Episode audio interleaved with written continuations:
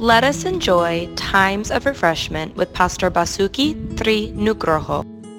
Shalom, Yesaya 32 ayat 8 Tetapi orang yang berbudi luhur merancang hal-hal yang luhur dan ia selalu bertindak demikian.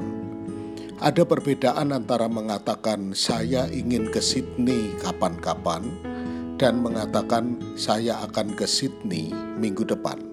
Satu pernyataan mengungkapkan keinginan, yang lainnya menunjukkan persiapan yang pasti.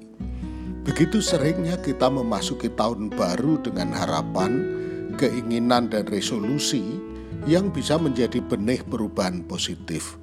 Tetapi kunci dari apa yang sebenarnya terjadi dalam hidup kita adalah membuat rencana yang pasti. Itu melibatkan pemikiran, tujuan, dan usaha. Yesaya menulis tentang masa depan kita, seorang raja akan memerintah dalam kebenaran.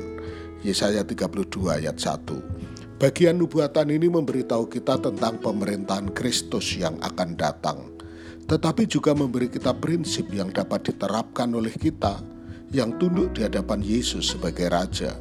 Yesaya membandingkan si perencana yang membuat rencana jahat dengan orang yang murah hati atau berbudi luhur yang merancang hal-hal yang luhur. Sebagai pengikut Kristus, kita harus menjadi orang yang murah hati.